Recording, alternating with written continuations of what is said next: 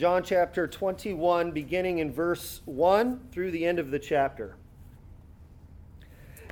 After this, Jesus revealed himself again to the disciples by the sea of Tiberias.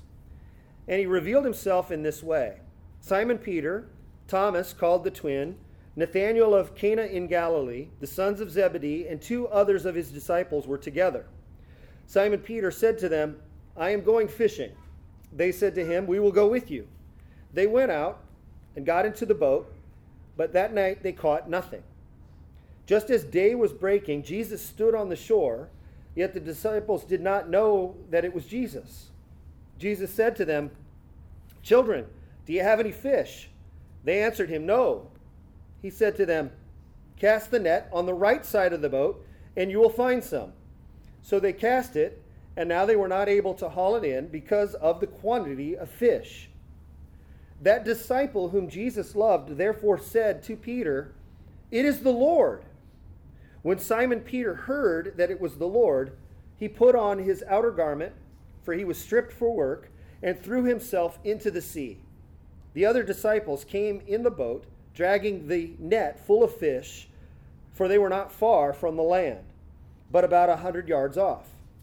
When they got out on the land, they saw a, they saw a charcoal fire in the place, with fish laid out on it, and bread. Jesus said to them, "Bring some of the fish that you have just caught." So Simon Peter went aboard and hauled the net ashore, full of large fish, one hundred fifty-three of them. And although there were so many, the net was not torn. Jesus said to them, "Come and have breakfast." Now none of his disciples dared ask him, "Who are you?" They knew it was the Lord. Jesus came and took the bread and gave it to them, and so with the fish. This was now the third time that Jesus had revealed was revealed to the disciples after he was raised from the dead. When they had finished breakfast, Jesus said to Simon Peter, "Simon, son of John, do you love me more than these?" He said to him, "Yes, Lord, you know that I love you." He said to him, "Feed my lambs." He said to him a second time, "Simon, son of John, do you love me?" He said to him, "Yes, Lord, you know that I love you." He said to him, "Tend my sheep." He said to him a third time, "Simon, son of John, do you love me?" Peter was grieved because he said to him the third time, "Do you love me?" And he said to him, "Lord, you know everything. You know that I love you." Jesus said to him, "Feed my sheep. Truly, truly, I say to you, when you were young, you used to dress yourself and walk wherever you wanted. But when you are old, you will stretch out your hands, and another will dress you and carry you where you do not want to go." This he said to show by what kind of death he was to glorify God. And after saying this, he said to him, "Follow me." Peter turned and saw the disciple whom Jesus loved following them, the one who had been reclining at table close to him and had said, "Lord, who is it that is going to betray you?" When Peter saw him, he said to Jesus, "Lord, what about this man?" Jesus said to him, "If it is my will that he remain until I come, what is that to you? You follow me." So the saying spread abroad among the brothers that this disciple was not to die. Yet Jesus did not say to him that he was not to die, but, "If it is my will that he remain until I come, what is that to you?" This is the di- disciple who is bearing witness about these things, and who has written these things, and we know that his testimony is true. Now there were also many other things that Jesus did. Were every one of them to be written, I suppose the world itself could not contain the books that would be written. And this is the reading of God's word, and we say, thanks be to God. You may have your seat. So a reminder here, if we could give a big survey of John's gospel, it begins with the famous prologue that we read last week on Christmas Sunday. that in the beginning was the Word, and the Word was with God, and the Word was God. And then we learn later that that Word became flesh and made his dwelling upon man. That's the famous prologue in John's Gospel. And then we have the public ministry of Jesus going from the rest of chapter one all the way through chapter twelve. The private ministry of Jesus, chapters thirteen through seventeen, which leads to the passion of Jesus, his crucifixion, his death, his burial, and his resurrection, climaxing in the resurrection appearances that we saw a couple of weeks ago in John chapter twenty. And that's really the climax of John's Gospel. He even ends, uh, chapter twenty, um, ends with this statement about the purpose of the book. Verse thirty, "Now Jesus did many other signs in the presence of the disciples, which are not written in this book. Uh, but these were written so that you may believe that Jesus is the Christ, the Son of God, and that by believing you may have life in his name." That's the, the climax of the book, the purpose of the book. And so what we have here is kind of a postscript to the book. Shows another of the resurrection appearances of Jesus. Actually, there's there's a couple of unique features that I want you to notice about this. First, it's the third resurrection appearance, or at least that's the third if, as numbered by John, as we read. Um, there's this miraculous catch of fish that we saw in verses one through fourteen. Jesus uh, sharing this meal with, with all of the disciples. Um, this is yet another miracle of Jesus, because it seems as though they had fished all night, went fishing all night, did not catch a single thing. But then at Jesus' instruction, they were able to yield a harvest that was, was quite amazing. As a matter of fact, John numbers that specifically for us. There's a lot of discussion about the meaning of that specific number, one hundred fifty-three. Um, here is my best guess at what that significance of that number is. When they counted, that's how many there were. I don't I don't think it means a whole lot more than that. Um, there's many, throughout church history, there's all sorts of fanciful things that they break it down, and they quote an ancient historian that says, uh, or an ancient historian and scientist who claimed that, that, I think this was in the first century or something, that claimed that there were one hundred fifty-three species of fish, and that's all. And so that this is to represent all of the fish, and then you tie that into being fishers of men, and then this is a sign of the harvest of all of the uh, of the nations of the world. Um, perhaps. I think that's fanciful. Um, I, I won't even really get into Saint Augustine's uh, way. He numbered this out in some fanciful scheme, and, and uh, you could read that for yourself. But let me just tell you, I think that's just how many they caught, which at that time would have significant. Would they would have perhaps known, or the readers would have known, this was just way more than we would typically catch at a time. That's a unique feature here. It's the third resurrection appearance of Jesus. There's another miracle that takes place, and that's the catching of the fish. And then there's this statement about the greatness of the life of Jesus Christ in verse twenty-five. I love this verse. John's like, I did so, I wrote so much here. I wrote twenty-one chapters. Although he didn't have chapter numbers back then. But for us, the equivalent of twenty-one chapters here, he had written all about the life of uh, his Savior, his Master, his Rabbi. And he goes, I left a whole lot out.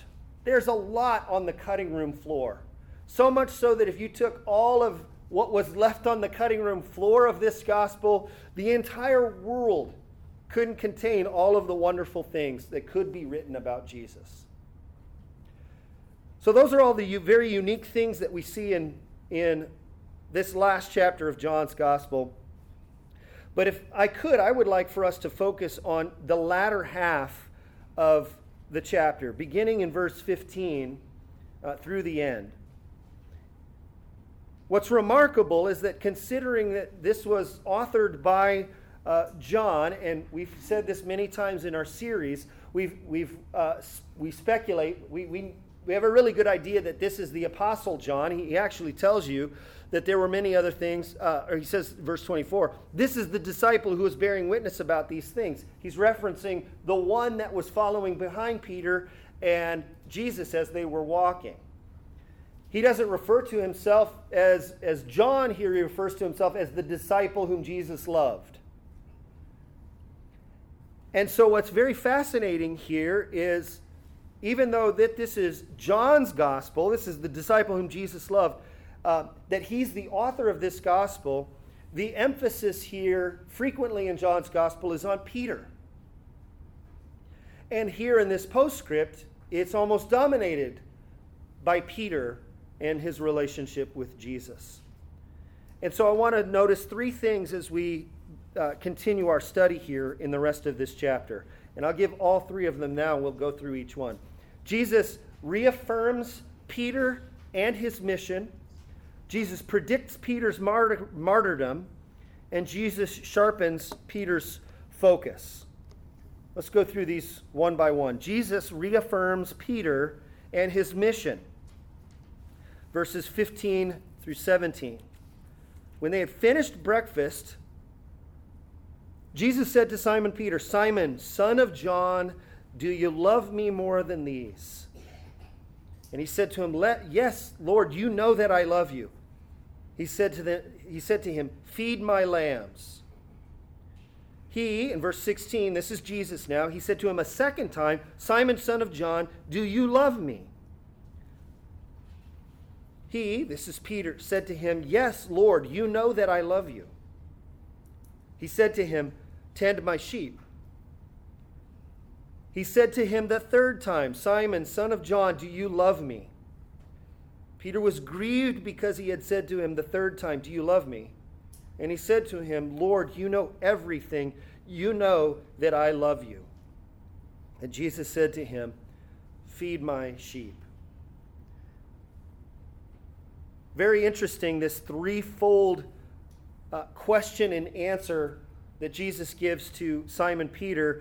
And it seems undeniable that this is connected to Peter denying the Lord three times after Jesus was arrested and taken to his crucifixion. You see this in John chapter eighteen. Jesus had, had spoken of it beforehand that, that Peter would, before the rooster crows, you will deny me three times. And indeed, it did happen. And Peter didn't even wasn't even aware uh, really that this was happening. And until that rooster crowed, and then he realized and remembered what Jesus had said. So Peter, who loved Jesus deeply and yet denied him and rejected him three times, how distressing this would have been to Jesus. But yet notice how merciful that Jesus is here, that he now, in the same number of times, reaffirms asks him to reaffirm his love for him and recommissions him. And what's interesting here is before Jesus is now going to commission Peter to be leader in the church, after Jesus will ascend to the heavens and the Holy Spirit will come on the day of Pentecost, like it says in Acts chapter two, Peter's the one who stands up and gives that sermon. As a matter of fact, Peter dominates the beginning of the book of Acts as the church's mission is spreading around. But before, before Jesus commissions Peter to do that, he does something very important. He asks him to reaffirm his love for him, and thereby reaffirming, Jesus is reaffirming his love for Peter. And so let's think of it this way. For a Christian, loving Jesus is the most important thing of all.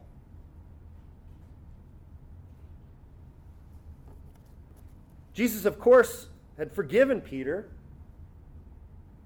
Just days earlier, he had been at the cross, suffering and pouring out his blood and pouring out his life for the forgiveness of sins, which included Peter's. So Jesus did forgive Peter, and he was going to commission him now, restore him to his ministry, as the spreading of the gospel was to go around. But in order to do that, I think he was reminding him of something very important here, that loving Jesus is the most important thing of all. Do you love me? Do you love me? Peter, I, I believe in you. I believe you have the capacity. Of course, as I pour out my Spirit upon you and that you're guided by the Holy Spirit, you're going to do wonderful things.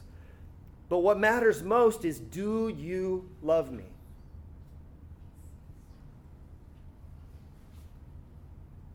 That's a question for us as well, isn't it?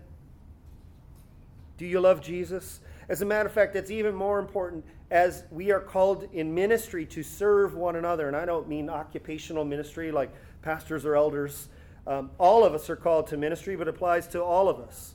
I would add this little thing here too, in addition to G- loving Jesus is the most important thing, but serving Jesus in ministry to him flows from a heart that truly loves him and rejoices at being reconciled to him. Notice the pattern that's, that happens here. Do you love me? Yes. And then he commissions him with a task. Do you love me? Yes. And then he commissions him with a task. Do you love me? Yes. And then commissions him with a task. Notice how loving Jesus precedes serving Jesus.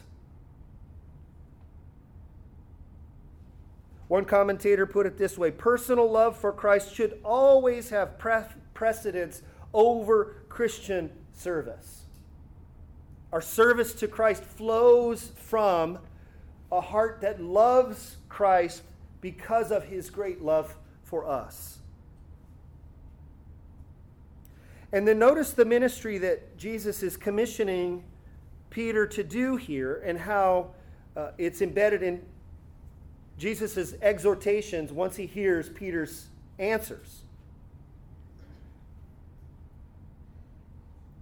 Notice these uh, terms. Notice a couple of the verbs here. In the first response, in verse fifteen, uh, after Peter says, Peter says, yes, I love you, he says, feed my lambs. Feed my lambs. Now, the lambs here is the, the diminutive. And the feeding, you know, you've got the entire metaphor of like feeding my lambs. Now, you, you have to go back in John's gospel to John chapter ten, when Jesus had uh, had explained what, uh, when he had used the metaphor for what his people are like. Remember, he called himself the good shepherd. Let me just remind you here, John chapter ten. He talks about, truly, truly, I say to you, he who does not enter the sheep fold by the door but climbs in another way, that man is a thief and a robber. But he who enters by the door of the sheep uh, is the shepherd of the sheep. To him the gatekeeper opens, the sheep hear his voice, and he calls his own sheep out by name and leads them out. When he has brought out all his own, he goes before them, and his sheep follow him, for they know his voice. A little bit later, he says, I am the door to the sheep. And then a little bit later, he says, the thief comes only to steal and to destroy, to kill and destroy. I came that they have life and have it abundantly. I am the good shepherd. The good shepherd lays down his life for his sheep. He who is a hired hand and not a shepherd, who does not lay, uh, who does not own the sheep, sees a wolf coming and leaves the sheep and flees, and he scatters them. Flees because he's a hired hand and cares nothing for the sheep. I am the good shepherd. I know my own, and my own know me, just as the Father knows me, and I know the Father. And I lay down my life for the sheep. So Jesus uses this beautiful picture, this beautiful metaphor for him, for, for he as the, the head of the church, and for the church, that he's the shepherd and that we as his followers are sheep. And this is what he's commissioning Peter to do. He's commissioning Peter to be an under-shepherd to the great shepherd. And he t- tells them to feed, and he first starts off with the diminutive here, the lambs, and he says, feed them. And as God's revelation, God's word is frequently likened to food in the scriptures, or is connected to food, you know, whether it's the, the bread You know, man does not live by bread alone, but by every word that comes from the mouth of God. Or as the writer of Hebrews says, you're, you started off on milk, and now you need to get to solid food, get to some meat. All of those are references to the gospel and the scriptures. And so the call here is that as you have new Christians, little lambs, he says you, you feed them. And the second one, he says, in his second question and second answer, he says, tend my sheep. Now, the tend there is what it says in the E S V. Maybe there's another translation. Uh, you might have, say, something like uh, shepherd or pastor. This is the verb form of pastoring or uh, of pastor. So it means pastoring or shepherding. So he's saying, now shepherding my feet and uh, sheep. And now he's using the The, the regular term for sheep here. And then he returns again at the third time saying, feed my sheep again. Now, so notice again the connection between shepherding the flock and teaching the word. And this is what Jesus is reaffirming Peter and his mission here. And what a beautiful picture here. Peter is grieved that Jesus had to ask him this three times. But one can't help but think that at the overall outcome of this conversation, that, that Peter does not sense that, that affirmation, the love, the acceptance of his Savior and his friend. So that's the first one. Jesus reaffirms Peter and his mission. Let me get to the second one here. Jesus predicts Peter's martyrdom. Jesus predicts Peter's martyrdom, verses eighteen and nineteen. Right on the heels here of this question and answer of whether you love me, and then this commissioning of Peter, he says this. Jesus says, truly, truly, I say to you, when you were young, you used to dress yourself and walk wherever you wanted. But when you are old, you will stretch out your hands, and another will dress you and carry you where you do not want to go. It's kind of a vague statement there about something in your, you know, what will it be like when you're when you're older. And maybe this is kind of, it's general enough that this might be true. I imagine one day I might be old enough that Janet will just have to start dressing me and tell me where I need to go. But here, John gives us the explanation for what he, what Jesus means by that. Verse nineteen, this he said to show by what kind of death he, that is Peter, was to glorify God. Being stretched out your hands and dress you and carry you where you do not want to go. He says that this is an allusion to Peter's martyrdom.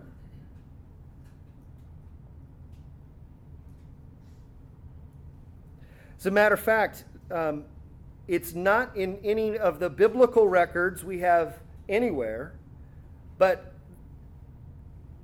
according to early church tradition, and you could find this in Uh, a writer named Eusebius, who wrote the Ecclesiastical History of the Church. So it's like one of the f- first church historians in the first couple of centuries, wrote a history of the church. And it's there that he makes mention of the fact that, she, that Peter is actually um, martyred. He's sentenced to be crucified, but he specifically requests that he be crucified upside down, according to Eusebius, again, according to church history. Not according to Scripture, this is this is outside church history. That Peter requested to be crucified upside down because he declared himself as being unworthy to be crucified in the same manner as his Lord.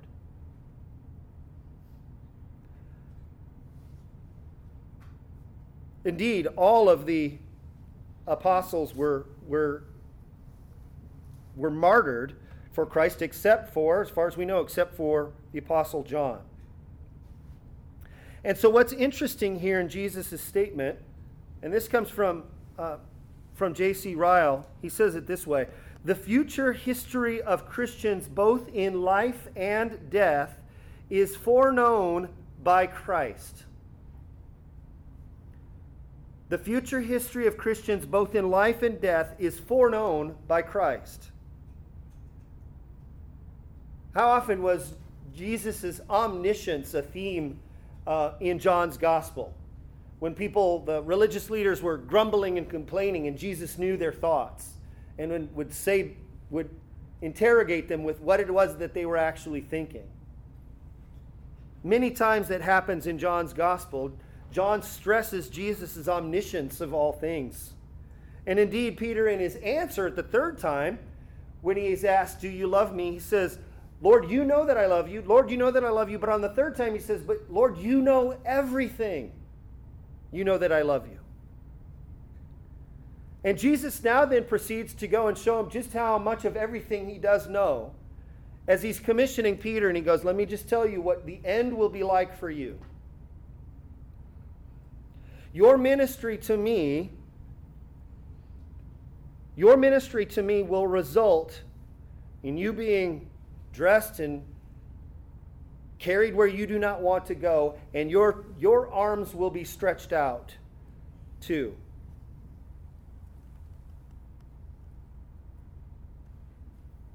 Indeed, Peter speaks about this connection between suffering. I believe that Peter did indeed internalize this, the amount of suffering and persecution that he would receive and that all believers would receive for being faithful in serving Jesus Christ.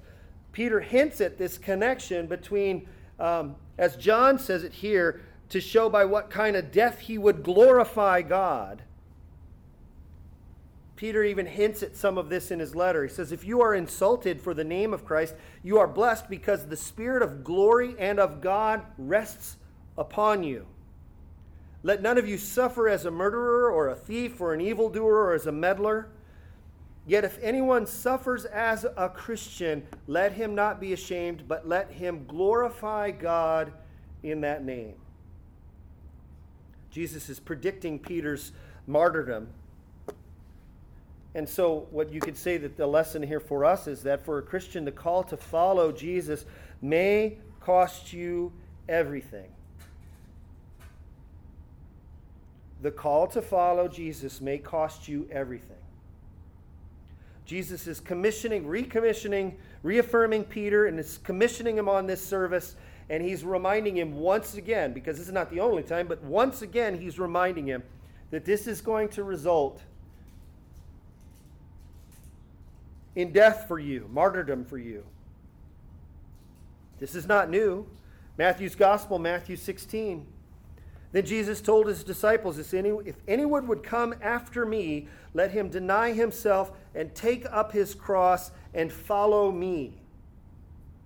For whoever would save his life will lose it, but ever, whoever loses his life for my sake will find it. For what will it profit a man if he gains the whole world and forfeits his soul? Or what shall a man give in return for his soul?" Notice the connection between taking up your cross and following him. Earlier in Matthew's Gospel, chapter ten, he said the same thing. "Whoever does not take up his cross and follow me is not worthy of me," he says. Or notice how even the Apostle Paul considered suffering even to the point of death as part of this following of Christ. "For me to live is Christ and to die is gain." Or as he writes in Romans fourteen, "For if we live, we live to the Lord, and if we die, we die to the Lord. So then whether we live or whether we die, we are the Lord's." The cost to follow Jesus may cost you everything. Indeed, a believer's death is even, even in death is a believer intending to glorify God. Remember the very first question of the Heidelberg Catechism? What is your only comfort in life and death? And the answer is that I, with body and soul, both in life and death, am not my own, but belong unto my faithful Savior, Jesus Christ, who with his precious blood has fully satisfied for all my sins and delivered me from all the power of the devil, and so preserves me that without the will of my heavenly Father, not a hair can fall from my head. Yea, that in all things must be subservient to my salvation, and therefore by his Holy Spirit, he, he also assures me of eternal life and makes me sincerely willing and ready henceforth to live unto him. Friends, the call to follow Jesus may cost you everything. And lastly, Jesus, Jesus sharpens Peter's focus. Because after saying these things, now remember when he says, Jesus says, take up your cross and follow me. If anyone would come after me, he must take up his cross and follow me. And Jesus here is alluding to the crucifixion um, of Peter in verse nineteen. And then it says, and after saying this, he said to him, follow me. Notice the pattern. It's there everywhere. So he says, follow me. Now then Peter, in hearing that call to follow Christ, to love him first, to love him above all things, and then to serve him out of a heart that's overflowing with gratitude for the love that he has received, the forgiveness of his sins, to serve him even unto death. And Jesus has commissioned him now, and he says, now you follow me. Then Peter, bless Peter, Peter in verse twenty, Peter turned and saw the disciple whom Jesus loved following them. The one, and I love how John puts this in here again, the one who had leaned back against him during the Lord's Supper and said to them, Lord, who is going to betray you? I can't help but notice when you read it, you see all of the competition between Peter and John, you know, like, um, and we left for the tomb, and Peter left first, but I was faster. I got there first, you know. The, the competition here. And even here, as he's saying, as Jesus is, as Peter is turning around and asking about John, John inserts once again, and by the way, it's the guy who was leaning up against Jesus and the one who was asking who was going to betray you, which the answer is Peter, right?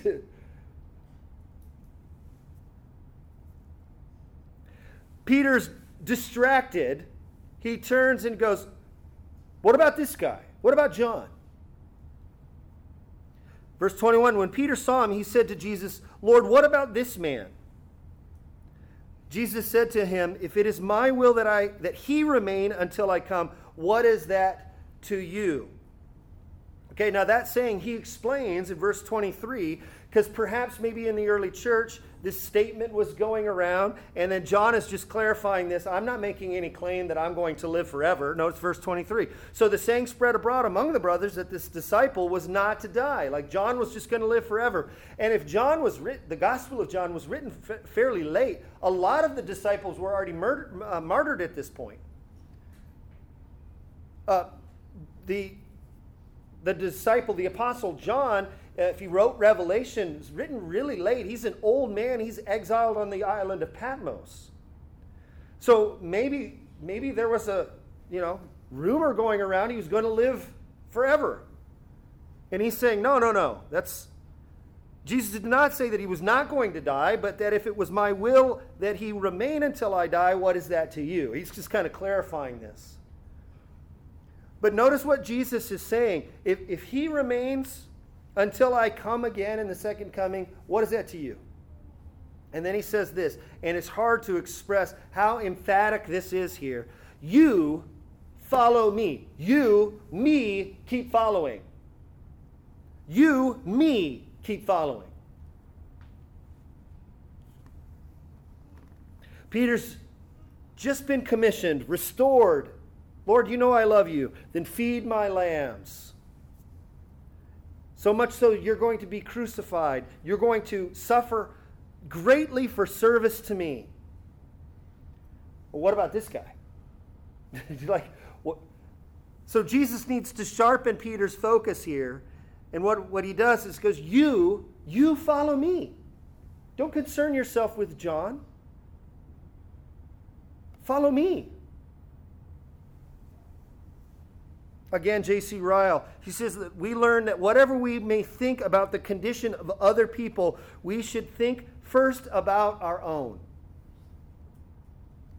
Okay, now this is not this is not a, well, just mind your own business and live and let live. You know, why are you concerning yourself with other what other Christians do kind of thing? No, we should do that. We do have to concern ourselves with others and what other Christians uh, believe and what other churches say they uh, say that they profess. We should be concerned about that. Uh, if you if we're not, then the commissioning of Peter makes little sense about feeding my lambs and tending my sheep and feeding my sheep. So it's not a just mind your own business, live and let live, but it is to say that we, in before we make others our primary concern, we need to realize how important our own personal obedience to Christ is. And our own personal obedience, the precedence that that takes over all else. In other words, don't let jealousy or uh, comparison or rivalry distract you from what the main focus is: following Jesus. You, me, keep following. To be obedient to Jesus. That in all of our doing, that we as servants to Christ, we must never forget to tend to our own souls first. And then another reflection here is that the callings of other Christians could be vastly different than yours. The callings of other Christians could be vastly different than yours. As different as Peter and John are, I, th- I think it's really fascinating to kind of do a little um, personal study of, of John and Peter and what the differences are in their personality. I could say this pretty clearly, that they do share one primary role in all of their life, and that is following their master, Jesus Christ. They do share that. But their respective walks, how they do it, are vastly different. Again, perhaps there was a competition between them. Both of them figure really prominently in John's gospel. But that competition should not create jealousy or comparison. They both have complementary roles within the church.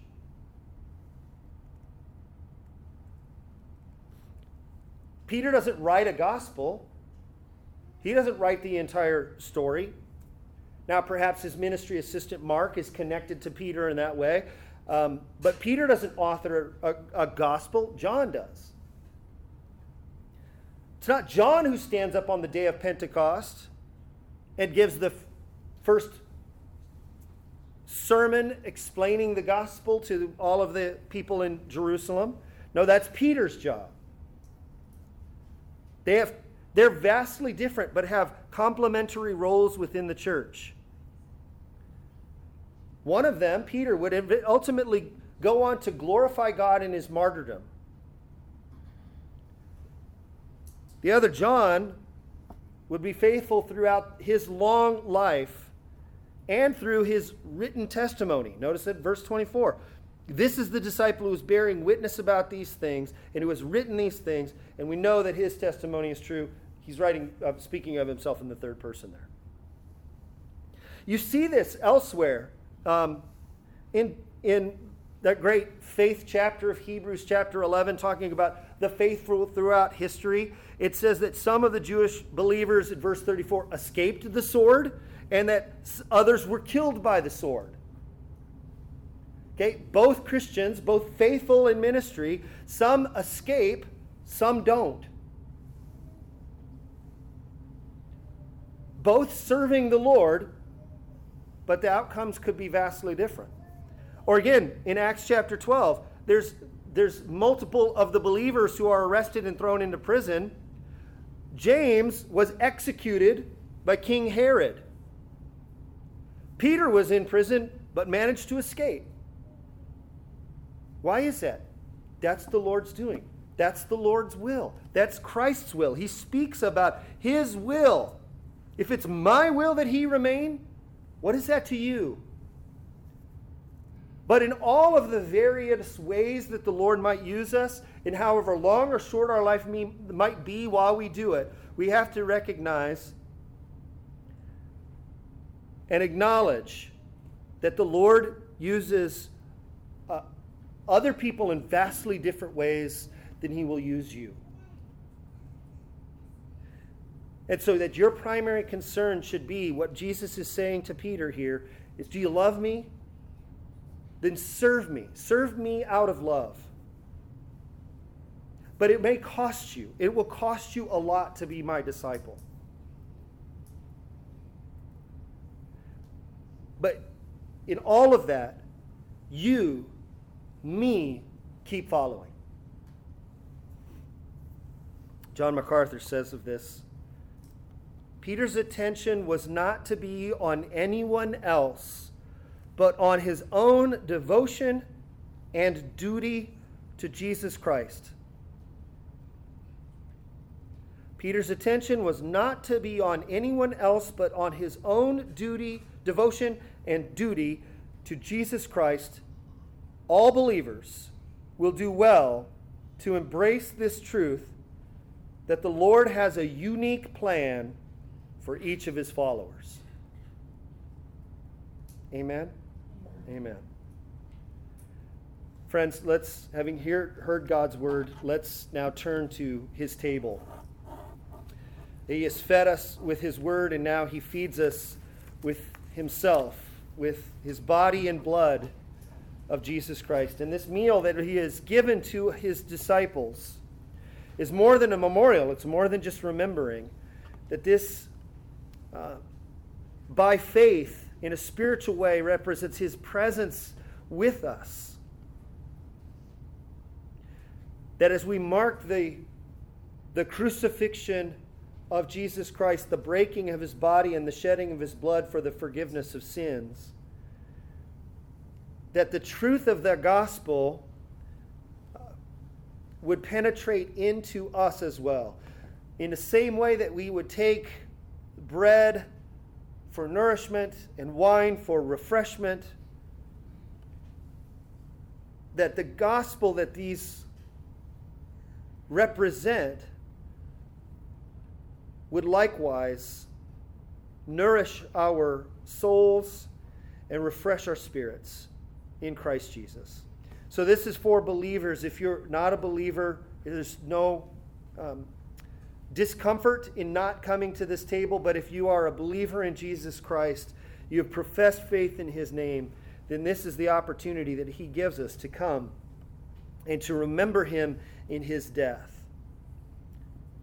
And so let me pray for this, and then I invite you to come to the table. Take the elements back with you as we will um, take it together after I read the words of institution. Let's pray. Our gracious Heavenly Father, we thank you again for your word. We thank you that you do indeed feed us with your word, that is sweeter than honey, that it nourishes our souls. And we pray that the truths that we were able to, to read and discern from Jesus' interaction with Peter would apply deeply to our hearts as well. Now, Father, as we come to your table, that we partake of this, this bread and this cup, that we do so acknowledging our, our sin and our wrongdoing in our life, that we resolve to put those away, that we receive with gratitude the grace that you have shown us. So we ask your blessing upon this meal and this time. We pray this in Christ's mighty name. And all God's people said, amen.